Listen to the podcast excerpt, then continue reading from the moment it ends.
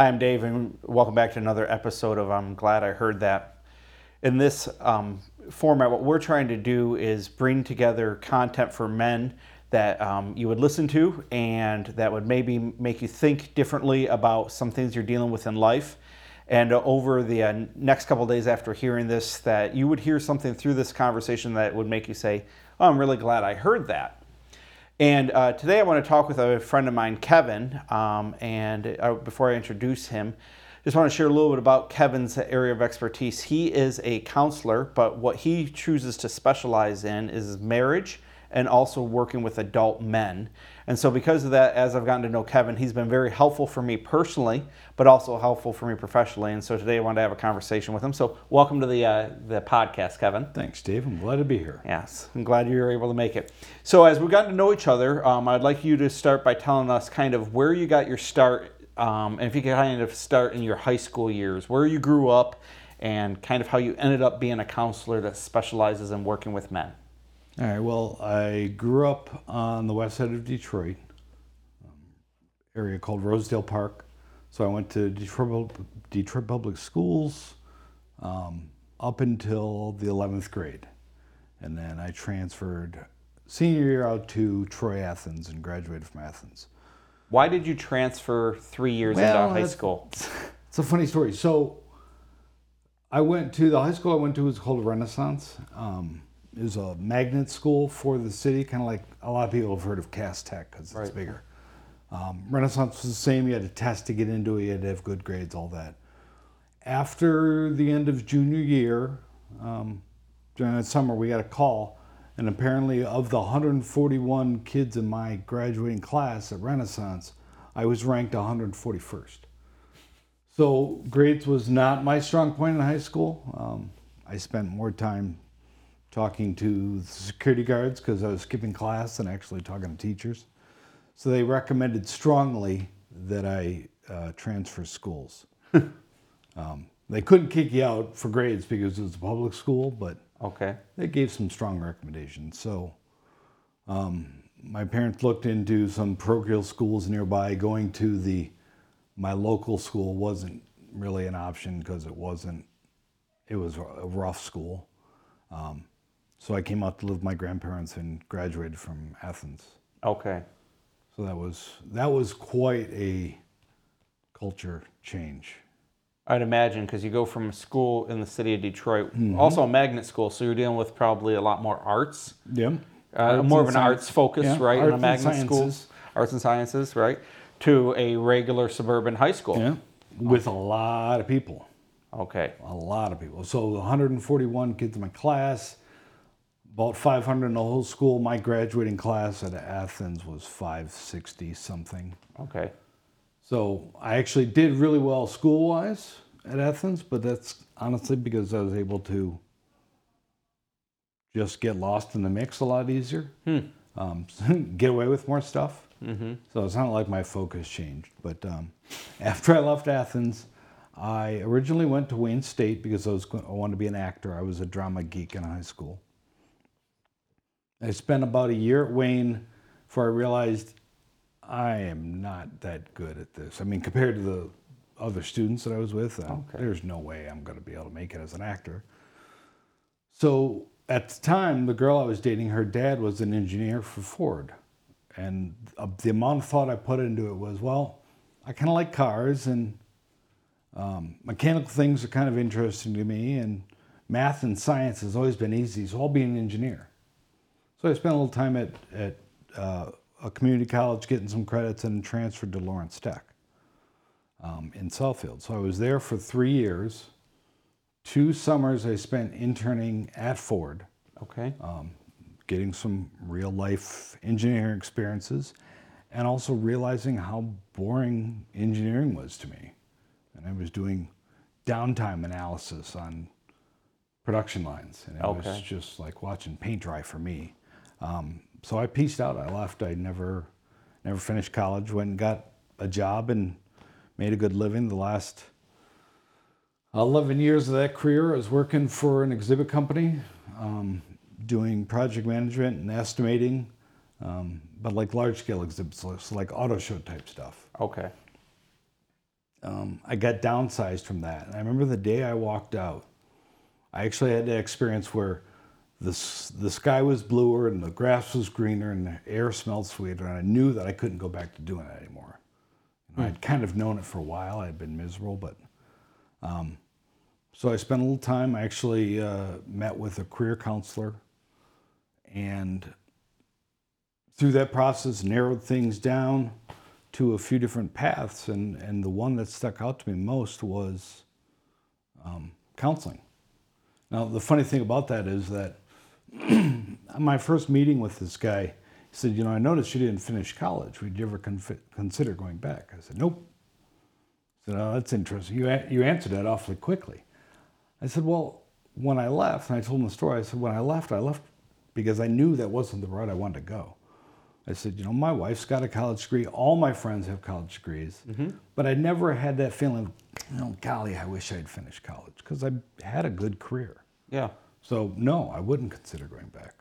Well, the irony of it is that at the end of those eight weeks, not am I going back and having to finish undergrad, but I'm getting a master's. Master's, degree. too. So- but man, I loved every step of it. Really, really. All right. So when you, about what age were you when you got let go from the job and the uh, exhibits? Uh, I was 44.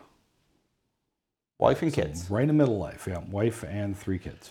And when I hear that you lose your job because you get downsized, so that was like, was that part of the 08 No, that was it was before in, that? Let's see, it was in 2015. 15. ish. Okay. 14, 15.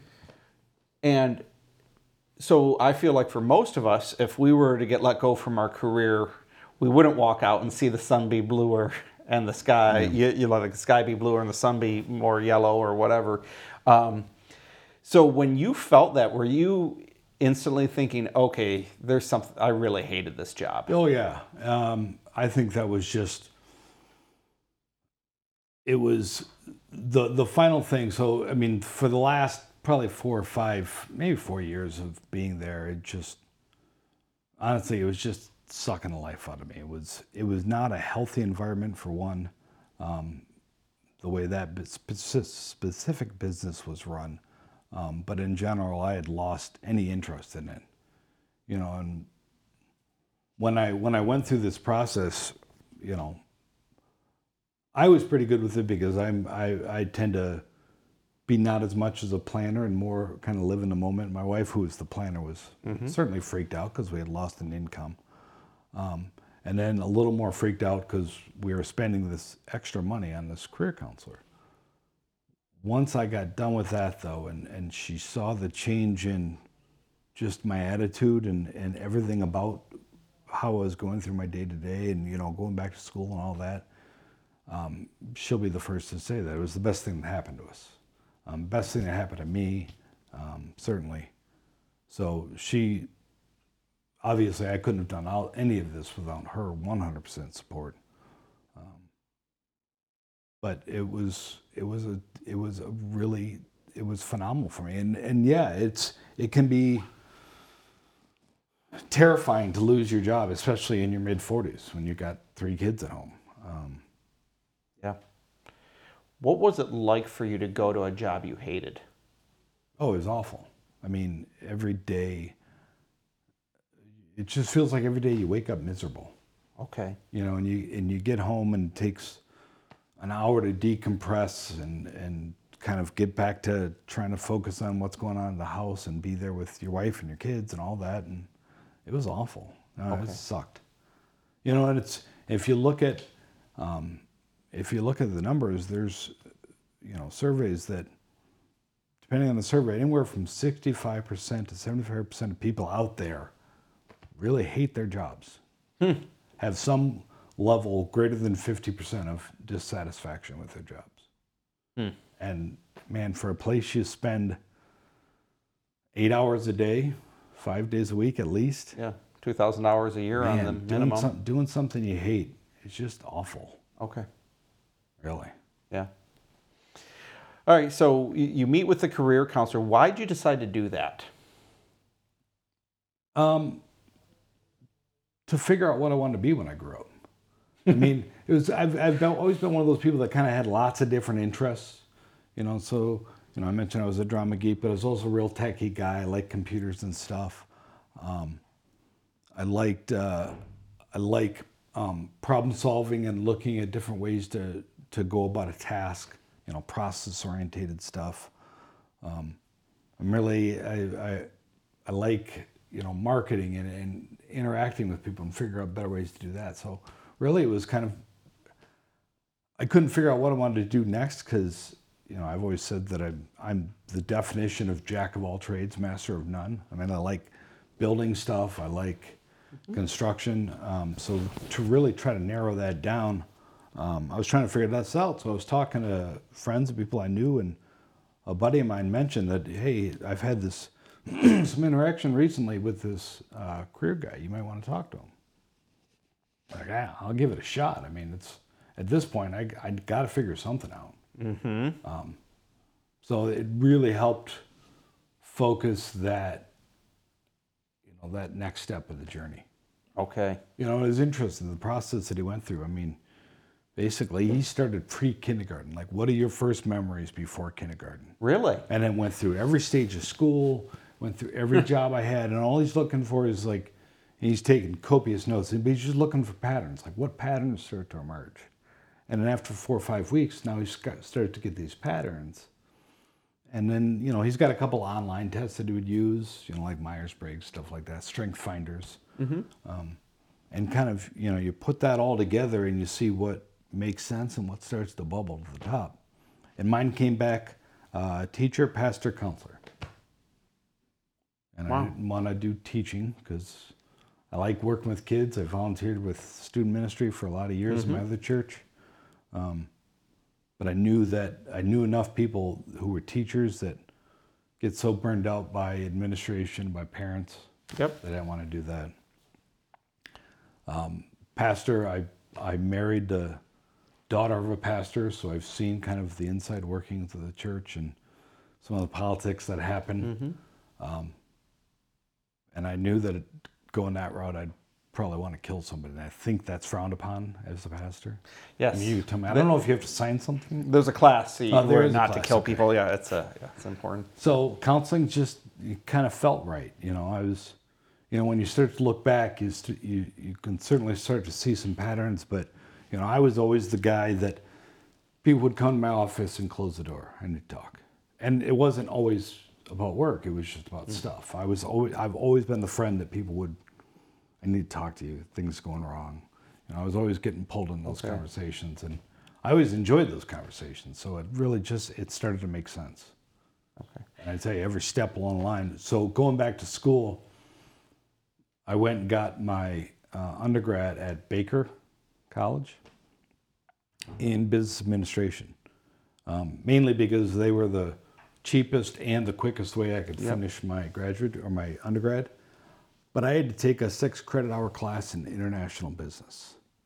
And I know there are people who love international business. but I tell you, for me, it's it's watching grass grow, man. It's painful. But I mean, I four pointed through okay. Baker just because I had this bigger goal in mind and I had this this carrot out in front of me that just pulled me through it. It was awesome. So when you move into counseling, kind of, and you start to pick like where do I want to where do I want to focus? Again, talk about you can do anything from children to oh, yeah. you know any age stage, any um, you can be more specialized in addictions, mm-hmm. right? all these different things.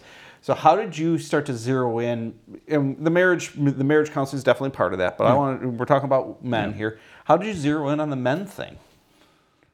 Well, you know, the marriage counseling, that's kind of something I started with because I saw that as if I can counsel an individual, I can help change that individual's life. If I can counsel a couple and maybe save a relationship mm-hmm. or repair a relationship, save a marriage, I'm impacting them, I'm impacting next generations because like exponential returns. The, the divorce and what a divorce does, not only to the two people involved, mm-hmm. and certainly their kids and generationally straight down, but outwards. I mean, yeah. families are impacted by divorce, things like that. Um, so that was a big impetus for that. But then going forward, I started to see how underserved men are in the counseling world. Um, you know, of the percentages of people who go to see counselors, it's something like 70% women, 30% guys. Okay. You know, I think a lot of that is societally, we are taught as men from basically when we're this tall that don't have feelings. You're just not supposed to have them. If you do happen to have a feeling, you sure as hell don't say it out loud to someone. You just kind of bottle it up and push it down. You know, when you get older, you drink it away, right? Or whatever. Um, so seeing this underserved population, but then seeing numbers, seeing t- statistics on the mental health of men and how there's no focus on it and how damaging it is to our society. Um, you look at suicide rates um, in our society, and as of the latest numbers from the CDC, which was 2018, uh,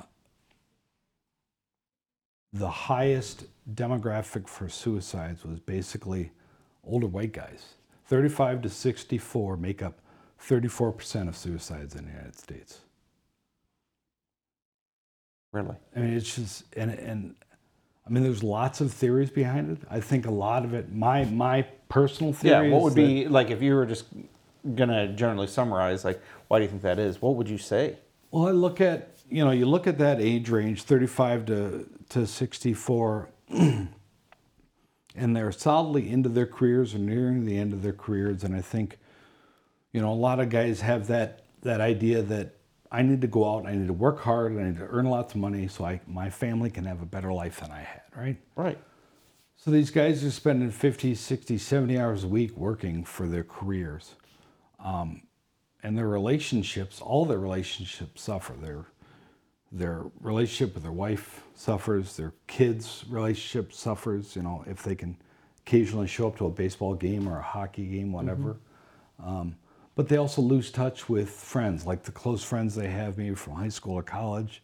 They lose touch with, and you know, they've got some workplace acquaintances that maybe they go out with every once in a while, but they're not close friends. So these guys are starting to get, you know, past midlife and looking toward the end of their career. You know, and they're looking toward retirement, which are supposed to be your golden years, right? You've worked this hard for mm-hmm. this long to get to this spot. And their relationship with their wife, if it if they're still married, is crap. They don't know their kids. They don't have any friends, so they're looking forward to retirement, a loneliness. And mm. they're chewing on the end of a gun because of it. Because guys are just isolating themselves from real close relationships. That's my theory. And this is where I, and you've shared this theory um, in a couple of classes we've been in, and this is where I kind of want to spend the rest of our time talking about this idea for guys is um, one of the things that us all people create you know crave is to is to have real connections okay? And um, i know personally for me that i've had over my life basically because i'm i'm kind of an open guy um, i've always had meaningful relationships with other men and um, a couple things that I remember sharing with you that I realized that this was like really important um, was one time uh, a few years ago when I broke my back. Um, because of my wife and I, um, we have a lot of we have a lot of people we care for who care for us. We went through that six to eight week recovery process, and it was one of the easiest things we experienced because the outpouring of our community was tremendous. My wife didn't make a meal for six weeks. Uh, people came over, cleaned the house. People came over to visit with me. Anything that we needed to do done, there was five people we could call, and um, and people were just very generous and very good. One guy in particular, who him and I were friends at that time, and you know really liked each other, but he called me and he said, "I'm doing a between the ears check." Yeah. Right, and I'm laying in bed, and after this fusion, and you know, there's not a lot I can do, and I'm like, well, I'm doing okay, blah blah. And he's like, okay, he goes, because this can get really dark. You know, what you're going through can get really hard, and so forth. And I, and so I started to ask him more, and it turned out he was a chronic, debilitating back pain guy. He had about five years of his life. Twice he had to carry, get carried out of work on a stretcher Yeah. Once down in Louisiana in a hotel room, and it, and he was in years of agony. He said it was so bad that I was looking at my gun Yeah. and considering ending my life. Oh, yeah. And he has you know he has four children at home. That's how much pain he was in. And he said, so I just want to be there for you if things get dark, and I'm gonna check in on you. And to his credit, through that process, he checked in on me on multiple times. Now that that took that relationship that was good, and Yeah. it took us to another level because now there was vulnerability, there's a little bit of transparency and so forth, and now he's one of my closest friends. And to be built up by these guys over the past 25 years of my life, 30 years of these men who have poured into me, but yet I'm deeply connected to them. They're not mm-hmm. just advisors or I have real friends because of that. I think of all the things that I experienced because of that, how it's impacted my marriage mm-hmm. in positive ways, how it's impacted my fathering, how it's impacted my career, all these different things. It's like I'm such a blessed guy, you know, and because this has been so good for me and I can't see one downside of it, really. It's like, of course I'd want this for all guys. Right. I'd want this for all men. And it took us about five minutes of talking to each other. And I'm like, okay, you're in, Right. I'm in. And now the few times that we've met, it's like, it's just on when we talk. It's like both of us love this stuff and so forth. And so as I picked your brain about this, as a guy who's trying to help men experience Jesus and have a you know experience Jesus in a way that helps them lead their families and lead their lives and lead their careers. Um, I, I, I want to get your insight on this, and so what I want to ask you to kind of share with us today is what are some of the roadblocks that you see guys experience when they're trying to form meaningful friendships outside of the work acquaintance, outside of the person who we just do golf together, right? But like, but like real meaningful exchanges and and relationships where you know, as uh, Gary Tollefson talked about in in one of our previous episodes, where he he had these six men, you know, pallbearer his wife's casket, and these guys are in his life, right? Like that kind of a thing. Uh, what are some of the things that are make it hard or difficult for men to get to that level? Well, I think what makes it hard again is back to, um, back to the societal implications of it. I think that there's so much emphasis put on as a guy, you're supposed to be able to handle it all. You're supposed to be, you know, pick yourself by your up by your bootstraps. You know, pick any cheesy saying you want.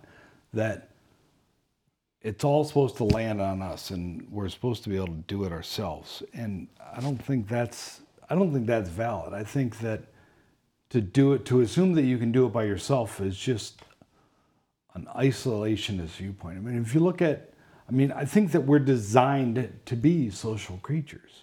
I mean I, I explain to people this way you know i'm a follower of christ. I have faith um, in in God. If you look at the Bible and you read the Bible, what I read in the in um, the New Testament is I read the story of Jesus, and Jesus, which is you know, God become man to come here and help us. The first thing he does when he starts his mission is gets twelve basically complete morons to follow him. I mean, you know the stories of the these guys, they weren't you know, like the upper echelon, top shelf thinkers of the time, right? They were fishermen and shepherds and tax collectors. And it's not like he needed their help because one, he was God. Um, he could do it by himself. But two, they weren't really the go getters that you'd pick, right? Right. If you're picking a dream team, Not it them. wasn't those guys. Okay. But that's to show the, the importance of the community was to him. Know, so he was able to change the world with 12 morons. Mm-hmm. You know, okay, so let's take that and set that aside. Let's pretend we we aren't believers and we're atheists and we're looking at it from an evolutionary standpoint. Well, 100,000 years ago, when cavemen were living in caves, you couldn't be a loner. You had to live in a group, in a clan. Because if you were a loner, you were just dinner for a saber-toothed tiger, right? You had people to hunt, you had people to gather, you had people to raise kids, you had people to... It took a community of people to, for, to be able to survive. You couldn't do it as an hmm. individual. But now we fast forward to current times, well, you can be a complete loner. You can go without seeing people. You can go without having people, without letting people get close to you. That combined with the fact that as men, we're supposed to be go getters and self doers and do it all by ourselves. It, it, it makes this perfect storm. So, you know, to answer the other part is what do we do? I think, and I hate the word intentionality because I think it's so overused.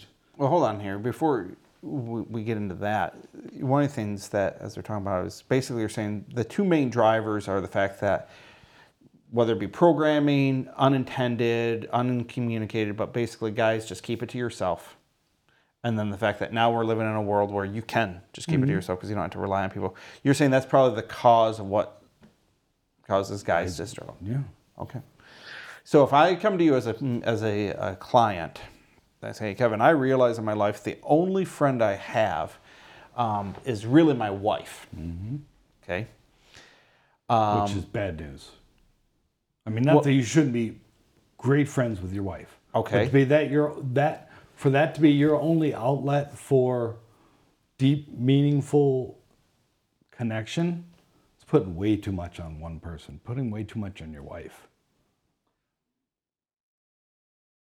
Well, what do you mean you're putting way too much on your? Well, so I guess what I mean is that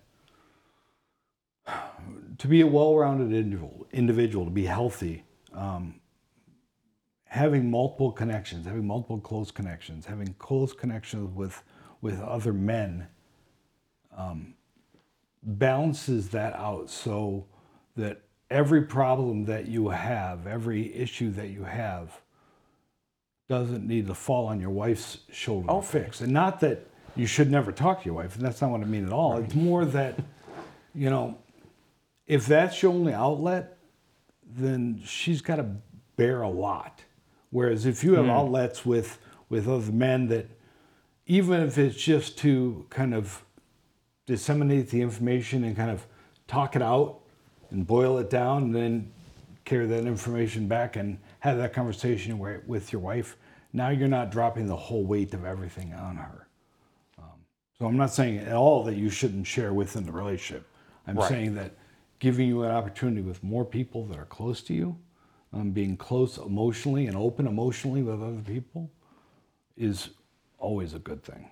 And I think when you talk about that, well, one of the things I just heard is like when you say disseminated around multiple people, what I know is, is that you know, obviously our thoughts are isolating, especially when you're dealing with a problem. It gets much bigger the more it rolls around in here. Mm-hmm. And just by talking it out with a few people, it does sometimes get those problems to more of a manageable state you can leave that conversation, huh?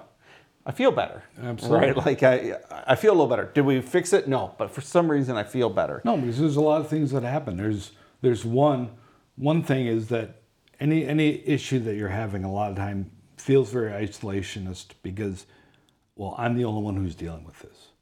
Well, then you start talking to people and you realize you're not the only one who's struggling with whatever the struggle is. I mean, you know, big pictures, things like, you know, depression or anxiety or um, addictions, you know, force us in on ourselves. Like, I'm the only one who's dealing with this. I'm the, I'm the only one who's got this struggle. And it feels, it makes you feel even more isolated, alone. And as soon as you start talking about it to people, and that's why things like AA are so successful, because hmm. you realize you're not the only one, that everyone's got, there are so many other people that have this struggle that you have that just knowing that you're not the only one um, is a huge comfort to people. You know, getting out of your own head, like you said. You know, when you're dealing with with depression and anxiety, I, you know, when I talk to clients, I call it the the bully in your head, right? So you've got this bully in your head that is is saying things you you know you're not good enough, you're not strong enough, you're you're worthless. Um, I explained it to a, a, client once that, you know, your your wife could say, "Well, honey, you look nice today," and the bully in your head says, "Oh, she only says you look nice today, but what she means is you look like shit every other day." Right? So that's what the bully's doing. Well, when you start to say those things out loud, when you share them with people that you're close with and that you trust, it, it takes the sting out of it because one, you're you're saying it out loud and it it seems more ridiculous when you say it out loud, but when it's the bully in your head and it's three o'clock at night and you can't sleep, that's all you've got to listen to. Yeah. well, when you say your wife, you know, hon, I, I, I heard you say I look nice today, but for whatever reason, it sounded to me like you look nice today because all the other times you look like crap. I know that's not what you meant, and she'll probably, well, at best, laugh like, "Oh no, baby, that's crazy. That's, of course, I think you mm-hmm. look nice today, and I didn't mean you look like crap the other day." But it also gives some insight and shares, opens up to her maybe what you're struggling with. That this is what the anxiety is doing to me right now, and until I, you know, as I slowly get control of that, that'll go away. Here's a here's an insight into what my brain's doing with this stuff right now. And again, so the more people you're doing with that with, the better it, can probably be. So if I come to you as a client and I say, "All right, Kevin, here's the thing. I realize the only friend I have is my wife. You've helped me understand that that's not the best thing for my wife. That's a lot of pressure. That's a lot of responsibility for her. Okay, um, I'm 42 and I need to make new friends. How do I do that? That's tough, right? Right, and, and not just new friends, but Just like how do I? new kids at recess. right, exactly. Right, you can't do that. No, you can't, especially during COVID. Um, and I would think, you know, it's like, okay, so, and I actually would like to make some meaningful uh, friendships. So, um, kind of give me some steps you would you would have me try. Well, I think the first step is to start signaling that you're opening to it. And that's really simple. You just, well, it's usually really simple. Tougher with mask on, but you just smile at people. You say hi to people. You know, we, we, we so just kind of go into our own little world. So when we're out in public, we, we don't look at anyone. We don't really make eye contact. We just kind of shuffle through the aisles of the grocery store, whatever. Well, lift your head up and look at people and say hi. Um, take two seconds to ask someone how their day is, and not like, "Hey, how you doing? Good, yeah, you," but like, "How's your day been?" Um, have those conversations, you know. So look to make more connections with people just on a real simple level, um, and then start to build from there. And yeah, it's kind of tough with things being locked down or partially locked down, but you know, I I tell clients, um, you know, think about things that, you know, especially if you're, you know, halfway through life, you're in your 40s and you've been working for a while. Well, what are some of the things that you did when you were in high school, when you were in college, that were just kind of like fun to blow off steam? What were things you enjoyed to do? You know, was it, you know, you enjoyed, uh, you know, sports or, or playing stuff? Um, you enjoyed um, maybe doing like me. I was a drama geek. Maybe you enjoyed doing that, uh, or you like, you know, had a shop class in high school and you loved work woodworking.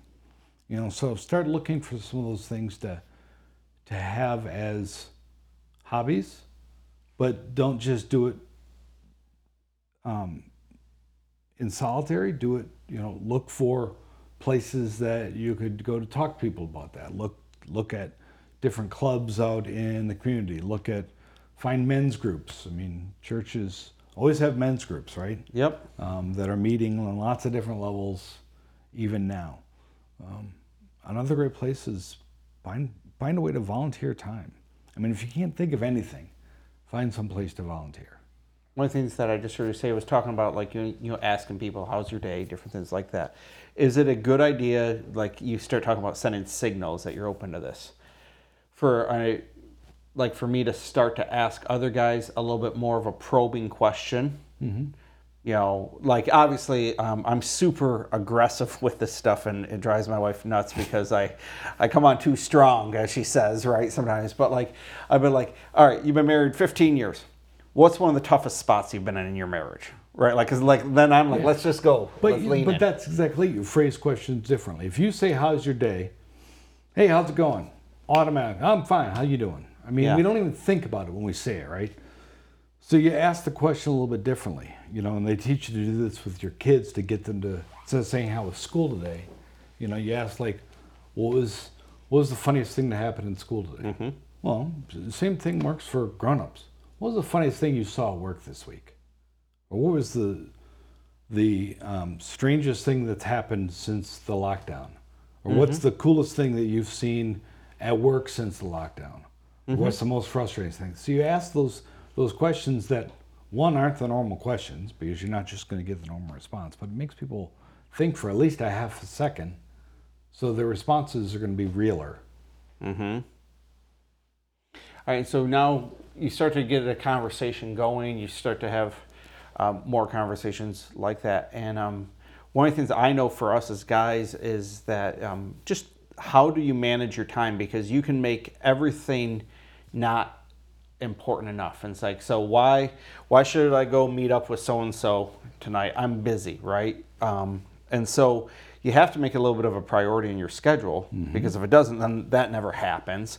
And on the same hand, you know, you got to be concerned that it can't be all consuming either, because oh, right. like, especially I got other relationships in my yeah. life. You got to work. You got a family. Yeah.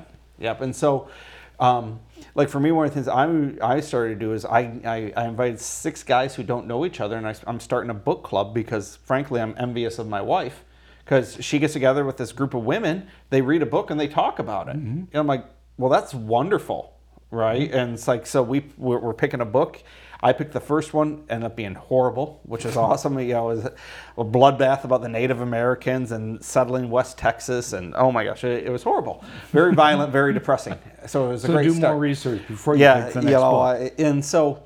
But I, and I thought I'm like, hey, we get together every eight weeks. You got to read a book between the eight weeks, and then um, and what I'm looking forward to is what other guys is, are going to suggest. Yep you know, it's a way to expand and get into territories that are there. But again, I know it's like I can't do every month you know, because to get a book done in a month and get a meeting, you know, but I'm like, I think a guy can manage every eight weeks right mm-hmm. now. You know, if it's far enough out, you can plan around it and so forth.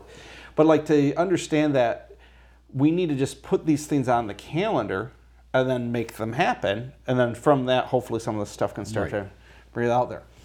If a guy manages this well and starts to take your healthy relationships they have and take them to the next level, or take no relationships and start to form some new ones. What's going to be some of the upsides for him that he's going to experience? Oh, geez.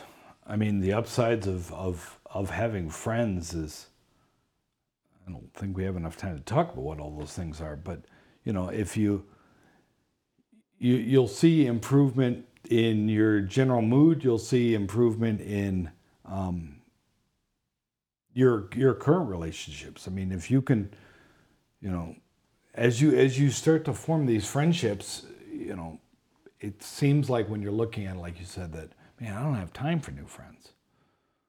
But you'll find that if you can really cultivate some some good, strong, deep relationships, then your current relationship, say with your wife, now she's not the only one bearing the brunt of of all your emotional baggage. um, and honestly, that's what it is, and and that will become stronger. And um, even though it feels like you don't have time, you'll end up being more focused when you have when you do have time. So when you have when you have family time, if you have family game night, if you're when you're interacting with your kids, interacting with your wife, you're gonna have more focus because you know the a lot of the clutter is gone.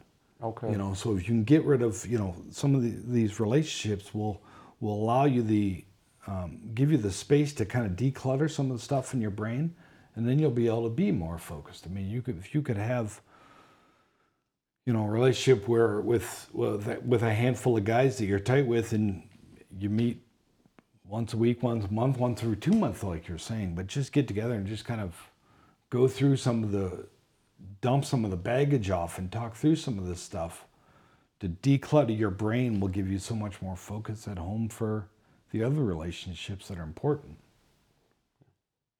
One of the things um, you said earlier was just about like men's ministries, and one, what Eric's providing on Monday nights now for men is this environment where maybe you're not going to come to this and get friends, right? right? But there's an opportunity to actually start to start some friendships because you're gathering around things, you're talking about ideas, and over time, hopefully it's going to get a little bit more um, in depth as you go with right. it, right? And that's a great way to start. If someone is sitting here saying, "Hey, I would really like to get someone like Kevin's help or, or perspective on some things that I'm dealing with," how do they contact you as a professional? As a professional, um, my website is changecounselingservices.com.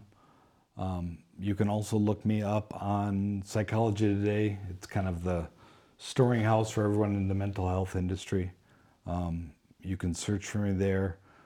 Kevin Rem. R E M. Yep. M. Yep. Okay, great. Um, so the way I've when I when I got my license and when I started this process, I didn't get an office um, because I wanted to be able to meet people where they're at and out and about. So we meet at parks, we hike trails. I did a session with a guy at a driving range, which was awesome. Um, you know, and there's I think there's a lot of there's a lot of benefit in that for for men, um, men stereotypically who the idea of talking to a counselor is kind of really really weird. Well, early on when you explained to me, I thought that was so helpful because the, the guys do our best talking when we're shoulder to shoulder, when we're doing something, and like so to sit like this, especially as you get to know each other, is not always the easiest. And it's like, so wait, I'm going to meet you at Stony Creek and we're going to walk the trail and we're going to talk a little bit. It's like, okay, that that's way more enticing. Oh yeah, yeah, Okay. it's awesome to be on a trail and get interrupted in a conversation because a deer ran by or Yeah. random stuff like that. Yeah, that's great. Um, and just being outside is good for people. Mm-hmm. Walking is good for people. And so your practice, eh, obviously, you know, you will sit down knee to knee with people, but you don't Oh, sure. necessarily. And so for you as men, if this is something that you're interested in, just understand it's like this guy's going to meet you somewhere, and you're going to be able to either meet for a coffee, a beer, um, go for a walk, do whatever. Yep. And and hopefully what that will do is uh, destigmatize the process first of all, right, and get rid of that, and then also make it easier for conversations to happen naturally. Mm-hmm. Yeah. Yeah, so okay, great. Well, Kevin, awesome. I'm super glad you're at Faith. I'm glad we got to know each other. and I'm glad that you um, care about men, and um, and I'm glad I heard that today. So thank you. Thanks.